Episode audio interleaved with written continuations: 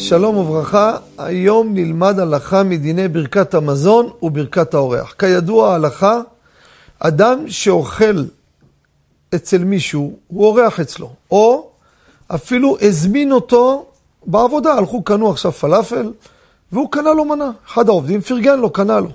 קנה לו פיתה עם משהו, עם שתייה, לא משנה. הוא לא אצלו בבית, אצלם בעבודה. או בא אליי מישהו, שימו לב, עם האוכל אצלי לבית. אני אוכל מפיתו, אני אוכל מהסעודה שלו. צריך לברך ברכת האורח. רק מה? יש שתי ברכות בברכת האורח, יברך את בעל הבית הזה, הוא בעל הסעודה הזאת, אז, והשולחן הזה שאכלנו עליו. אז בעל הבית, אין, לא שייך לומר במקום שזה לא שייך אליו, תאמר, בעל הסעודה הזאת. שאלה אני רוצה לדבר מה קורה עם זה שהזמין אותי לאוכל, הוא גוי. יש ערבי בעבודה, עכשיו אני יודע, חלילה לא בעיה של כשרות. הלכתי איתו ביחד. ירדנו למסעדה, הכל כשרות למהדרין, והזמנו שתי, שתי מנות. בא הערבי הזה, הוציא כסף, שילם. לא, תן לי לפרגן לך. הנה, ראיתי. או הזמין בטלפון, הגיע שליח מהחברה, אני יודע, אבל הוא שילם.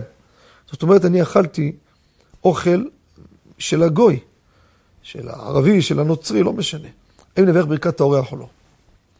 הלכה למעשה, גם מי שאוכל מאוכל של גוי, בברכת המזון יברך את הגוי. רק בנוסח שאומרים ולא יקלם לעולם הבא, בגוי זה לא שייך. למה? ישראל יש להם חלק לעולם הבא. גוי זה משהו אחר, יש לו מחלקה אחרת. ולכן בנוסח, את הקטע הזה אפשר לדלג. יברך אותו. זה ברכות מיוחדות הגוי הזה הולכים לברך אותו. זה... ברחמן שמה, בנים שיחיו, נכסים שירבו, פועל ידיו תרצה וכולי, כן.